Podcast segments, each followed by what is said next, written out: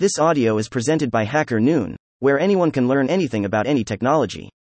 How I manufactured and sold electronic badges, Part 1. Designing and prototyping the board, by David. Greater than I wrote this series of posts primarily for myself, or at least someone who is greater than trying to make something electronic to sell. If that's you, then I hope this greater than helps you on your journey. If you just want to see the end product, then you greater than can find it at https colon slash slash hortus. Dev, products, social battery. Greater than greater than greater than this is a long post, so I have broken it up into chunks to make it a bit greater than easier to digest. These are greater than greater than greater than greater than 1. Designing and prototyping the board, this article. Greater than 2. Selling the prototypes online. Greater than 3. Going from prototype to production. Introduction. I wanted to experiment with JLCPCB's assembly service, Whilst I've designed and manufactured bare PCBs before placing and soldering components manually, I've got some future projects in mind that will be impractical to solder up by hand due to both the quantity and size of components. It's kind of amazing how cheap this service is when you think about what's involved, but it's still expensive enough that it can be a bit daunting handing over your money, and then waiting to find out whether you've made some mistake that will ruin the end result. I figured I'd get started with something simple, Something I could test the waters of not just PCB assembly but also e commerce. My plan was to come up with a small item that I could realistically design and submit for manufacture in less than a day, then hopefully sell reasonably easily on a marketplace like Etsy. I was expecting the design and manufacturing side of things to be the hard part and listing the product on Etsy to be easy, but it was very much the other way around as you will see if you keep reading. The product. I had a quick scan of Etsy to look at the kinds of things people were successfully selling that I could make. I found a couple of examples of people making electronic pin badges, the perfect project. These mostly consisted of LEDs with either a random or preset flashing pattern on a novelty shaped board. These looked alright to me, but I wanted to try something a bit more interactive and meaningful that I could sell for enough money to make a sensible margin on a small number of initial units. Looking at the regular pin badges being sold on Etsy, I saw a bunch of enamel social battery pins with a sliding indicator. These immediately jumped out at me as something that A. I could identify with personally. People make endless jokes about my social battery. B. Would be really fun as an electronic version, and C. Would be easy to design. Just a few LEDs, a switch, and a microcontroller to tie it all together, designing and prototyping the board. Confident in my skills, I threw together a quick circuit diagram in KiCad.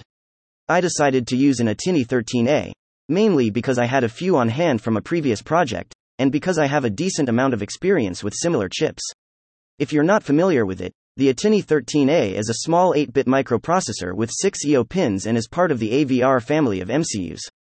It's similar to the ATmega chips that have historically been at the core of most Arduinos, except its capabilities are much more limited.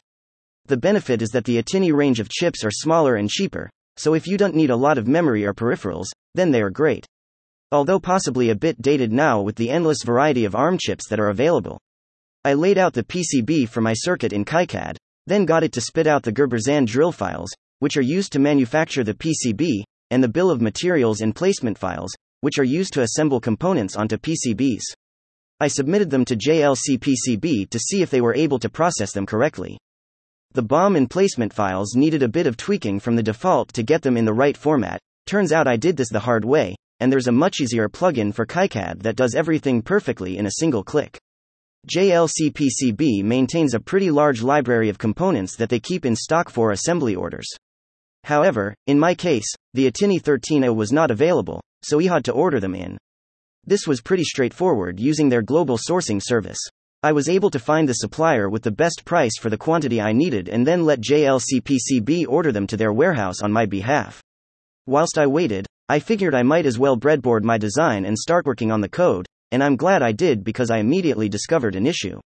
My design used five of the I/O pins available on the ATtiny 13A to drive the LEDs directly, with the sixth being used to monitor the button. What I didn't realize, remember from the last time I made this mistake, yes, it happened before, was that one of those I/Os is also the reset pin.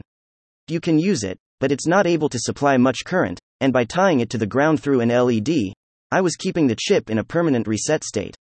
One way to get around this is to burn a fuse on the chip that permanently disables the reset functionality of the pin, transforming it into a regular I/O. The issue with this, though, is that you can only program the chip once, unless you own a high voltage programmer, which I don't, and given my propensity for learning things the hard way, that seemed potentially quite wasteful. The other option is to find a way to do more with fewer pins so that the reset pin can be left alone. This can be achieved using a technique called Charlieplexing, which allows you to address many more LEDs than the number of available pins. You can then scan through these LEDs, turning them on and off individually at a high rate to make it appear as if multiple are on at once through persistence of vision. In my case, I'm driving the four green LEDs from three pins, and the red LED with a dedicated pin. This isn't the most efficient example of Charlieplexing, as I could drive all the LEDs from the three pins, but keeping red on a dedicated pin for simpler code when it comes to programming. I revised my circuit diagram and PCB design, then re exported the necessary files and sent them off to JLCPCB to manufacture and assemble an initial set off of prototypes.